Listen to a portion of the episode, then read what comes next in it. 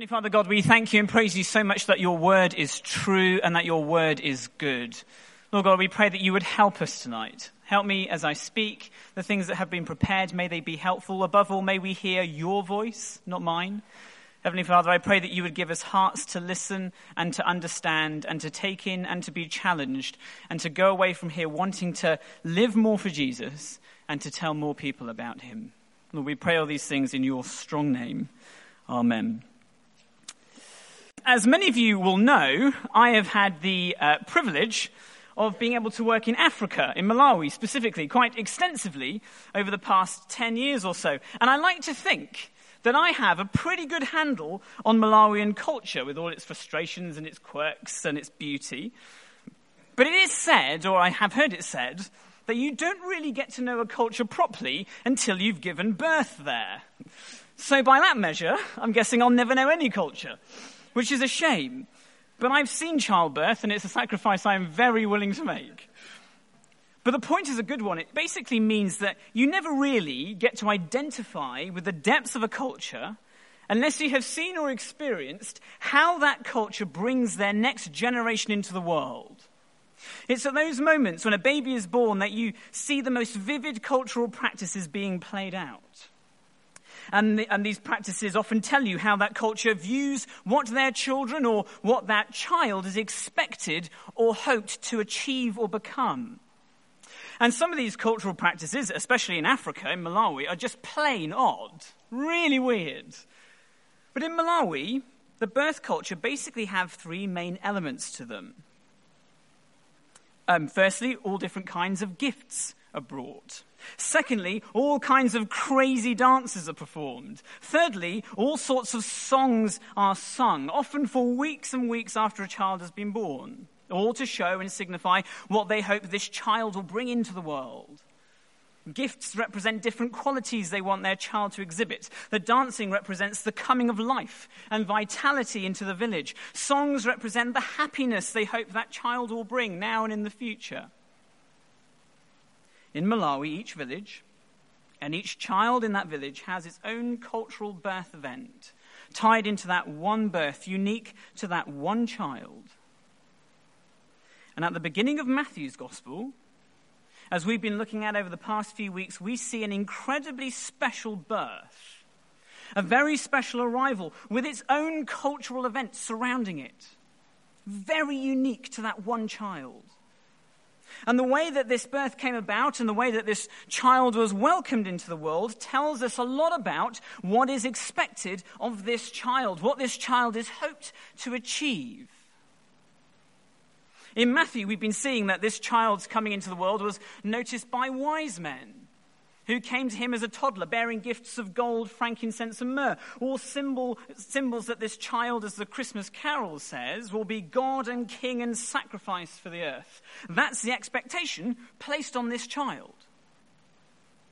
In Matthew, we see this child's coming into the world was the spark of a king's murderous rage who wanted him dead signifying that this child will wield great might and will be a threat to earthly power. That is the expectation placed on this child.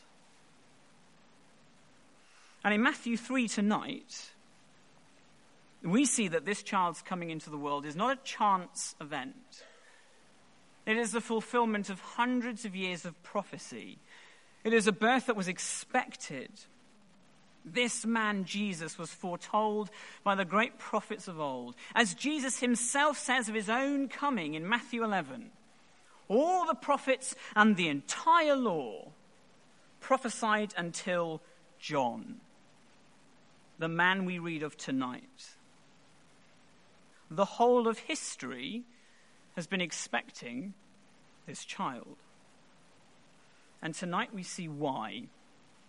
Tonight, we listen in on the message of John, the last of these prophets, the man whose job it was to announce the coming Messiah and proclaim the reason why Jesus had come into the world. John the Baptist is, if you like, reminding people of Jesus' culture. Or to use the language of Matthew 3, verse 2, to remind the people of and to prepare people for Jesus' kingdom. And so, like the trumpeter at the gates of Holyrood House announcing the arrival of the Queen, So, John the Baptist is the final royal herald announcing the arrival of the king. And with this announcement comes the call to be ready for him. And with all that in mind, let's, let's read the passage together, shall we? Um, read with me Matthew chapter 3, verses 1 to 11. In those days, John the Baptist came preaching in the wilderness of Judea Repent, for the kingdom of God is at hand. For this is he who was spoken of by the prophet Isaiah when he said, The voice of one crying in the wilderness, Prepare the way of the Lord, make his paths straight. Now, John wore a, ca- a, garment of camel's hair and a leather belt around his waist, and his food was locusts and wild honey. Then Jerusalem and all Judea and all the region about the Jordan were going out to him, and they were baptized by him in the river Jordan, confessing their sins. But when he saw many of the Pharisees and the Sadducees coming to his baptism, he said to them, You brood of vipers, who warned you to flee from the wrath to come? Bear fruit in keeping with repentance, and do not presume to say to yourselves, We have Abraham as our father. For I tell you, God is able from these stones to raise up children for Abraham. Even now the axe is laid to the root of the trees. Every tree, therefore, that does not bear good fruit is cut down and thrown into the fire. I baptize you with water for repentance, but he who is coming after me is mightier than I, whose sandals I am not worthy to carry. He will baptize you with the Holy Spirit and with fire.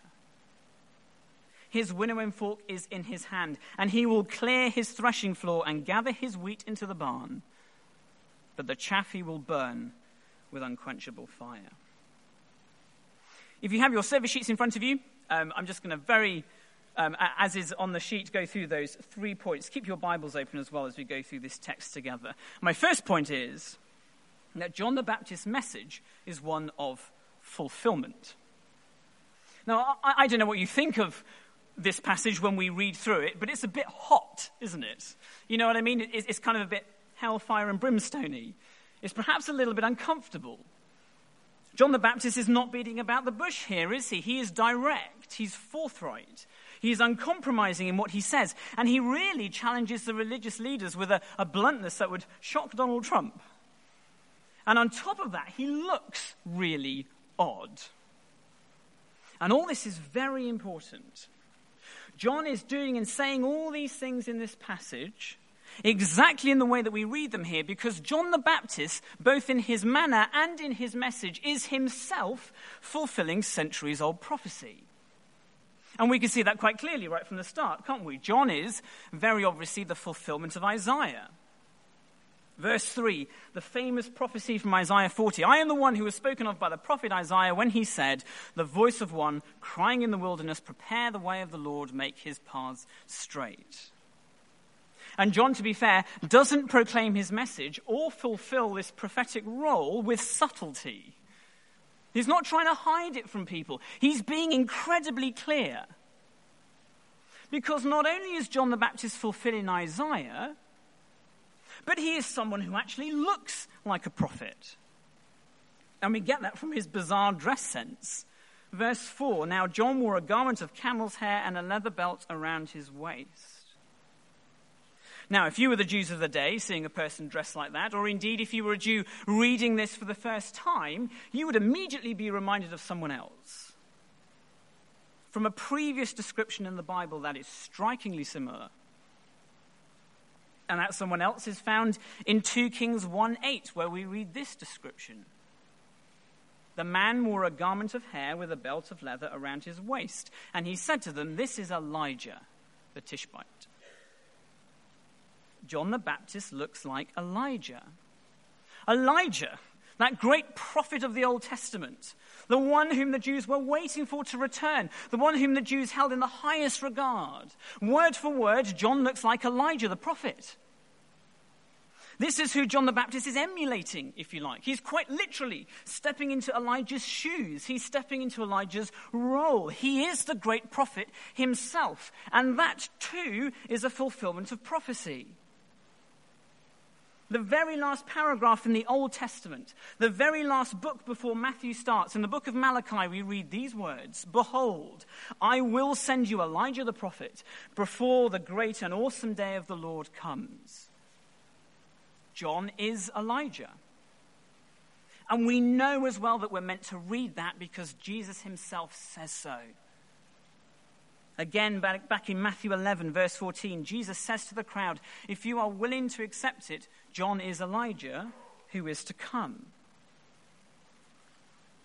In short, the message of John the Baptist, the last of the prophets, pointing the people to Jesus the King, really shouldn't have been a surprise. The people of God, had they known their Old Testaments, were told someone like John, the reappearing of Elijah would come and that he was going to point to the promised Messiah. And because John's message is one of fulfillment, because it is steeped in the Old Testament, it's really handy and it's helpful for us just for a few minutes to have a look at one of those prophecies. So why don't we turn together to Malachi? Let's turn to the book of Malachi. It's easy to find. Last book of the Old Testament, um, page 802 in your church Bibles. Malachi, while you're finding it, he was the last writing prophet of the Old Testament, and he probably wrote about the time of Ezra and Nehemiah. That's helpful for us, because that's where we are um, in the morning, so we know what's going on around this time. This is about 450 years before Jesus is born. This prophecy is being written. And let's just have a look at a few verses. Malachi 3 1 to 3 specifically. Now you can see the prophecy concerning John, chapter 3, verse 1. Behold, I send my messenger, and he will prepare the way before me, very much like the Isaiah prophecy. But look at what Malachi goes on to say about the person who this messenger, John the Baptist, will point to. Malachi 3:1 The Lord whom you seek will suddenly come to his temple that's Jesus. But verse 2 Who can endure the day of his coming? And who can stand when he appears? For he is like a refiner's fire and like a fuller's soap.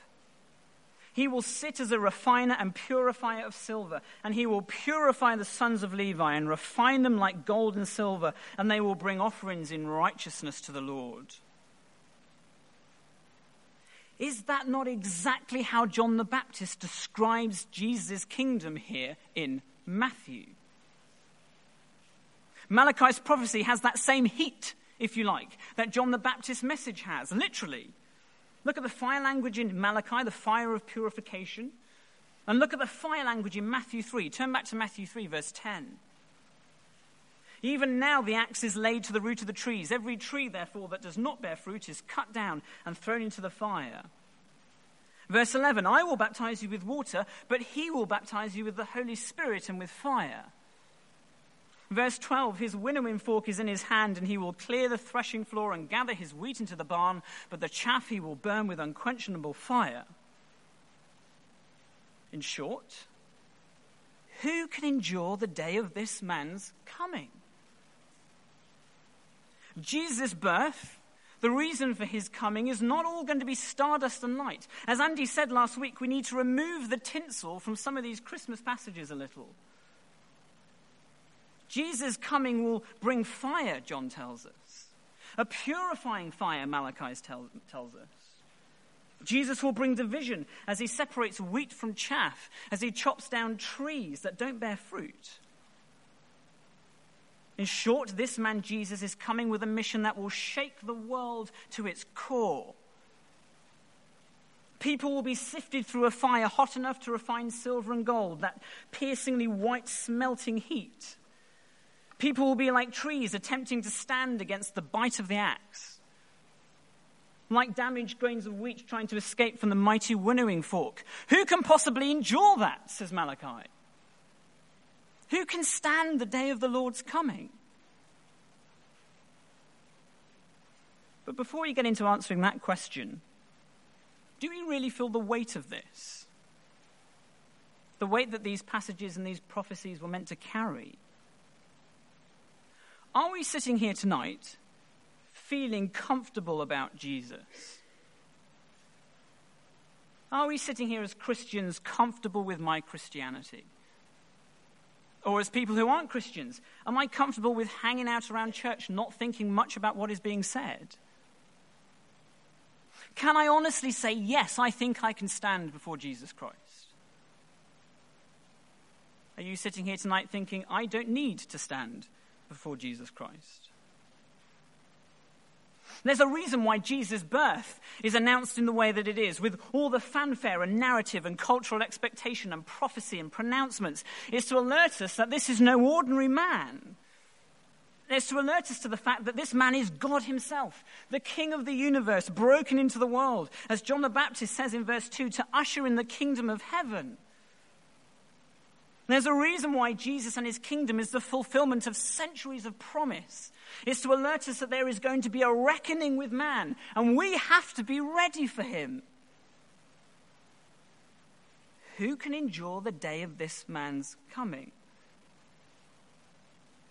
And with all the prophecy and with all the birth story of Jesus behind me, as I look on the message of the very last prophet, can I still, with all good conscience, in my own ability, my own worth, my own goodness, stand before this Jesus and say, I am fine? That's the warning in this passage. That's the warning of Malachi. John's message and his warning is exactly the same. That's why he's an Elijah. That's what Elijah was always warning the people of God about. Jesus' coming is a serious, serious business, says John. Are you ready? And being ready brings us to our next point. And all this is why John is actually directing the message principally at the religious leaders. John's message is not only a message of fulfillment, John's message is also a message of preparation. Read with me from uh, verses 7 to 10. But when he saw many of the Pharisees and the Sadducees coming to his baptism, he said to them, You brood of vipers, who warned you to flee from the wrath to come? Bear fruit in keeping with repentance, and do not presume to say to yourselves, We have Abraham as our father. For I tell you, God is able from these stones to raise up children for Abraham. Even now the axe is laid to the root of the trees, and every tree, therefore, that does not bear good fruit is cut down and thrown into the fire. Now, this is an interesting little part of this passage. The question is, what's actually going on? At first glance, John seems to be treating these religious leaders unfairly. Everyone else around him is being baptized, and these guys rock up, and, and, and he really turns on them violently. But John has perceived something that is fundamentally different about these Pharisees and the Sadducees. And we see that in the way that he describes them you brood of vipers. Now, seeing as we're in Africa, let's stay there for a moment.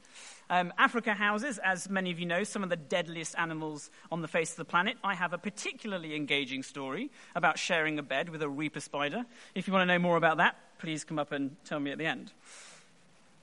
But there are many deadly animals. But as many of you will also know, the deadliest animal in the continent of Africa that isn't a mosquito or a disease is not the reaper spider or the crocodile or the lion or the elephant or the rhino. It is the humble hippo. And they are adorable. But they are deadly. They kill more people every year in the continent than any of the others by a long stretch. And that is because they slink under the water, looking all fat and slow and cute and they get under enormous boats full of people taking their photographs, all harmless and innocent. And then the boats are overturned, leaving the people to drown in open waters or as defenseless prey for other animals. It's quite devastating.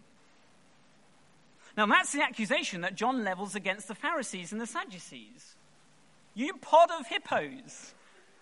You deceitful killers. You brood of vipers. The viper in the Middle East was a desert snake that disguised itself as a stick entirely harmless and innocent. But the moment you touched it or attempted to pick it up, it would kill you with a single bite. The viper is a picture of hypocrisy. You hypocrites, John calls them. You look clean and dignified and righteous on the outside, but you're deadly. And the reason for that is in verse 9. You think that because Abraham is your father, you are safe in front of a holy God. Don't presume that that's the case. You see, these men thought they were in God's club. They thought that they were chosen and special as people born into the covenant line of God's people. They thought that their Jewishness was enough to make them spiritually secure, but they didn't really love God. They loved their own lawmaking. These men were privileged leaders at the top of society in Israel, and the Gospels, time and time again, show us how little they loved and how little they cared for anyone outside of their clique. These men were flaunters of good works. They were meticulous keepers of hard laws. They looked great. But they were alienating the outcasts. They were puffing themselves up. They were not protectors of God's people. They were silent killers. And you actually think that you're good enough to be able to stand before a holy God, says John, on those terms. You think Jewishness makes you untouchable before God's wrath. You look like you're clean and well dressed, he says, but you're really dirty and unkempt. That's the idea. You look like harmless sticks, but you're vicious snakes. You look like the chosen people of God, but you're frauds. That's the accusation against them. And to these men of hypocrisy, John says, You need to be prepared to meet the king. Because at the moment you're not prepared, you're not ready. Be warned, says John, because verse 10 is going to happen. Even now, the axe is being laid to the root of the trees. Every tree that does not bear fruit is cut down and thrown into the fire. That's you, he says. Don't presume, says John, that your Jewish heritage is enough. It isn't. Don't presume that your clothing is enough. It isn't. Don't presume that your good works are enough. They aren't. You are in danger of being a mighty oak, assumed safe and established and immovable, but ready to be chopped down by the coming king. Are you ready? You see, as much as this passage is helpful for those who don't know Jesus the King about who he is and what he's come to do, those who are looking for Jesus, this is more a warning for those of us who call ourselves Christians. Because the reality is, who are we kidding? Who are we kidding if we're living like these Pharisees? Who are we kidding if we're attempting to look good, um, to keep the law, and not love God? Who are we kidding if we are not showing repentance? Furthermore, as churches, who are we kidding if we are not preaching this gospel? Who are we kidding if we are not preaching this kingdom, this king to ourselves? The amount of people that we know who are lost because they do not see Jesus for who he really is, as their king, as their holy God. The amount of people that we know and love who are lost because they were fakes, who were hypocrites, wolves in sheep's clothing, religious, professing a knowledge of God, and yet as far from Him as anyone possibly could be. Who are we kidding? John is kidding nobody. Playing fast and loose with the gospel is a dangerous, dangerous game, he says. Not being serious about sin is a dangerous, dangerous game. Standing on my own two feet in front of a holy God with all my self righteousness is a dangerous, dangerous game. Be prepared for the fact that King Jesus is going to judge. Are we prepared for that here in this room? Are we really ready for that? Do we assume that we're sorted? Do I think, like these Pharisees, that because of my Christian heritage, or the fervor of my preaching, or the security of my friendships, or the measure of my respect, or the way in which I'm seen in the church by others, do I really think I'm there? Do I think I've made it? Do I think that past performance covers me? Do I rock up to church, say all the right things, and then go into the week living entirely contrary to the law of God? Who are we kidding?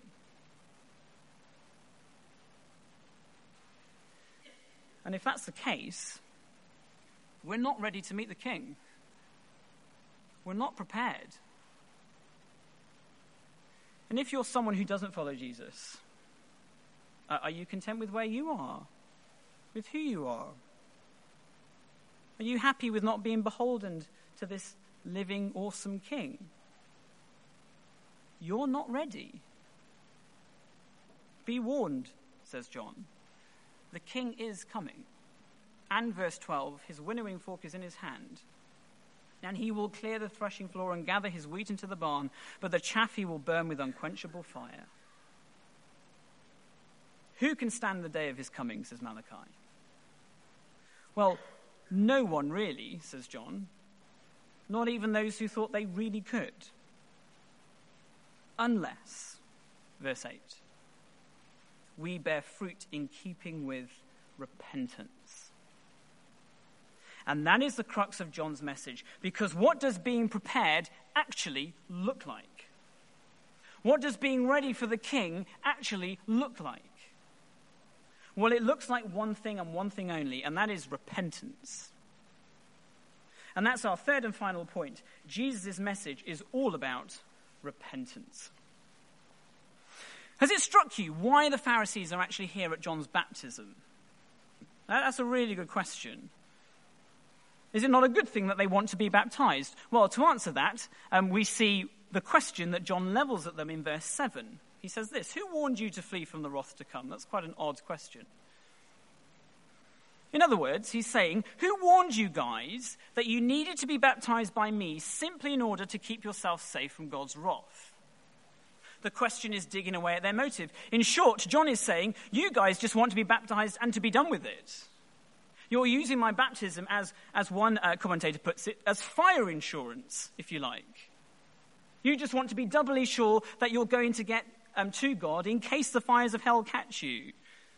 You're basically just using it as another work to build up your own righteousness. John says, don't be like that. That's not what baptism is about. Shoring up what you already think you've achieved. Instead, you need to do verse 8. You must bear fruit in keeping with repentance. You see, it's not the activity of baptism per se that protects you from God's wrath, it is the nature of your heart. That's what the Pharisees were missing. They were wearing these robes, living hypocritically because their hearts are not right. You think you're connected enough, he says, clean enough, righteous enough to stand before God. You aren't because you're not repentant. And it is repentance that gets you right with a holy God. But what does repentance look like?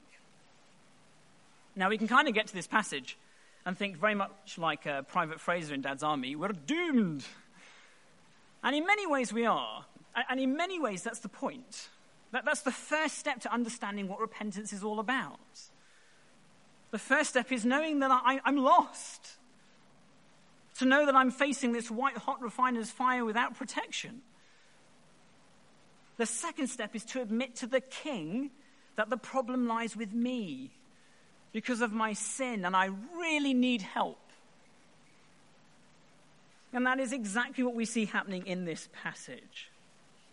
How do we know that the other people who are being baptized by John are maybe different to these Pharisees and Sadducees? How do we know that these people were repentant? Well, because of 5 and 6, verses 5 and 6. Then Jerusalem and all Judea and all the region about the Jordan were going out to him, and they were baptized by him in the river Jordan, confessing their sins. The confession of sins. The only way we can confess sin is if we understand that we have sinned. And that my sin is the problem that is leading us to our shame in front of a sinless God. That's what the Pharisees weren't doing. They don't have any sin to repent of, so they assumed. The other people in the passage know they have sin to repent of, sin that is getting in the way of them being able to know this God, of being able to stand in front of this king. That's repentance. The admission of guilt before a holy God, the acceptance that you are not right with God, the knowledge that you can't stand before this God, the understanding that you are lost without help, the willingness to confess, that is, to speak out your sin and give it over to this God and repentance is also the humility to accept the king's incredible forgiveness. And that last point is significantly important. It is said, isn't it, that there are two hurdles to becoming a Christian. The first hurdle is that you need to be forgiven, and the second, second hurdle is that you can be. Pharisees here can't jump over the first hurdle. They, they don't see themselves as being sinful, so they don't see themselves as having to repent and be forgiven. They're stuck at the start line. For those of us who are Christians, let us not get stuck at the first hurdle thinking we're sorted. Like the Pharisees. For those of us who aren't Christians, don't get stuck at the first hurdle thinking we're okay on our own. You're not. But some of us in this room don't actually have a problem, if we're honest, with the first hurdle, perhaps. Some of you got over that hurdle years ago. You know that you're fallen and hopeless. You feel wretched and sinful. This may be a burden that you carry with you every day, but you feel that there's nothing that can be done about that. You feel that God wouldn't really accept you after what you've done. You really have sinned once too many times. Let me tell you tonight don't get stuck at that second hurdle. You can be forgiven. How?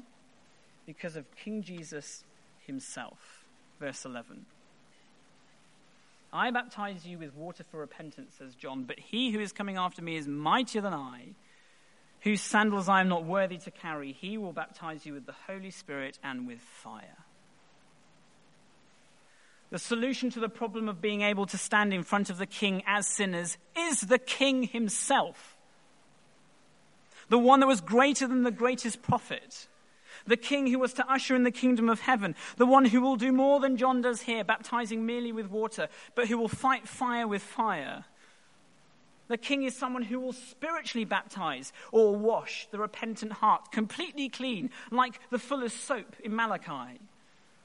The king is someone who will spiritually baptize or wash the whole repentant person, making them completely clean, making them pure like that refiner's fire back in Malachi. It is the Messiah King who makes me right before a holy God. And this baptism of fire and spirit, this salvation from God's wrath is possible because, you see, I am not just saved by the act of repentance in and of itself, but I am saved because of the one to whom I repent.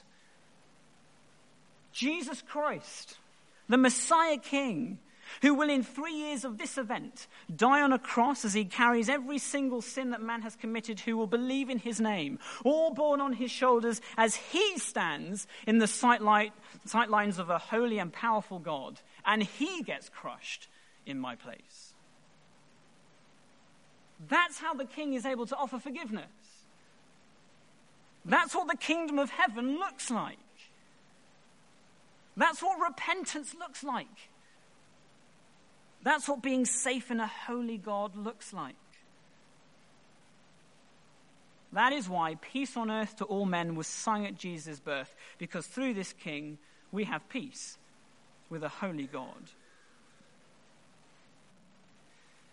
This message of John is not just a warning, but it is a message of incredible hope. John is not hammering these religious leaders for the sake of it. He is giving these Pharisees a real honest chance to see what their problem is and to show them how it is to be fixed. And he does exactly the same with us too. To those of us who know we're doomed, to those who confess their sin, to those who acknowledge Jesus as a sent one from God, to those who place their hope and their trust and their lives and their dependence onto the crucified Messiah King, to those who accept his forgiveness, peace with God is found. And with that comes the glorious reality that we are now radically new and completely different types of people Indeed, we become more engrafted into the covenant family of Abraham than these leaders, the actual descendants of Abraham. Verse 9. For I tell you, God is able from these stones to raise up children for Abraham. We, as dead, lifeless stones, as Gentiles, with no place in God's covenant promise and no ability to stand before Jesus, we are now alive. Not just in the covenant line of God, but in Christ Himself. And that is why we are told to bear fruit in keeping with repentance. This is what the Pharisees weren't doing. For those of us who are Christians, are we bearing fruit in keeping with repentance? Are we actively living out the gospel? Are we really serious about sin? Are we honest, brutally honest, in front of people as to how we are really doing spiritually? Are we turning to the Bible? Are we praying every day? Are we confessing our sin, striving for active holiness daily? Because repentance is a daily thing and it is a visible thing because we are now in Christ. My life after real repentance now looks radically different. That's what the word repent literally means to make a 180 degree turn, to go completely in the opposite direction, away from sin and judgment and towards Christ. And so my life should bear the fruit that reflects that change in status and that change in direction. How do we treat each other? In the way that we talk about each other. Because we all recognize that we are all hopeless messes. We all recognize that we are all works in progress. We all recognize that we are in desperate need of the forgiveness of the King Jesus Christ. We cut each other slack we help each other in times of desperation. We love each other till it hurts, all because we have all been saved from destruction by the forgiveness of the King. Do not presume tonight.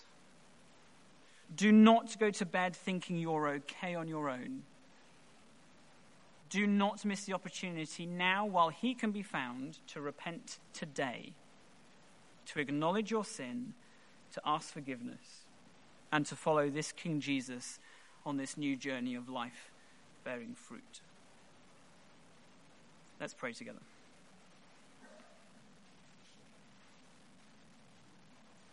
Heavenly Father God, we thank you so very much for this message of Matthew, the message of the great prophet John.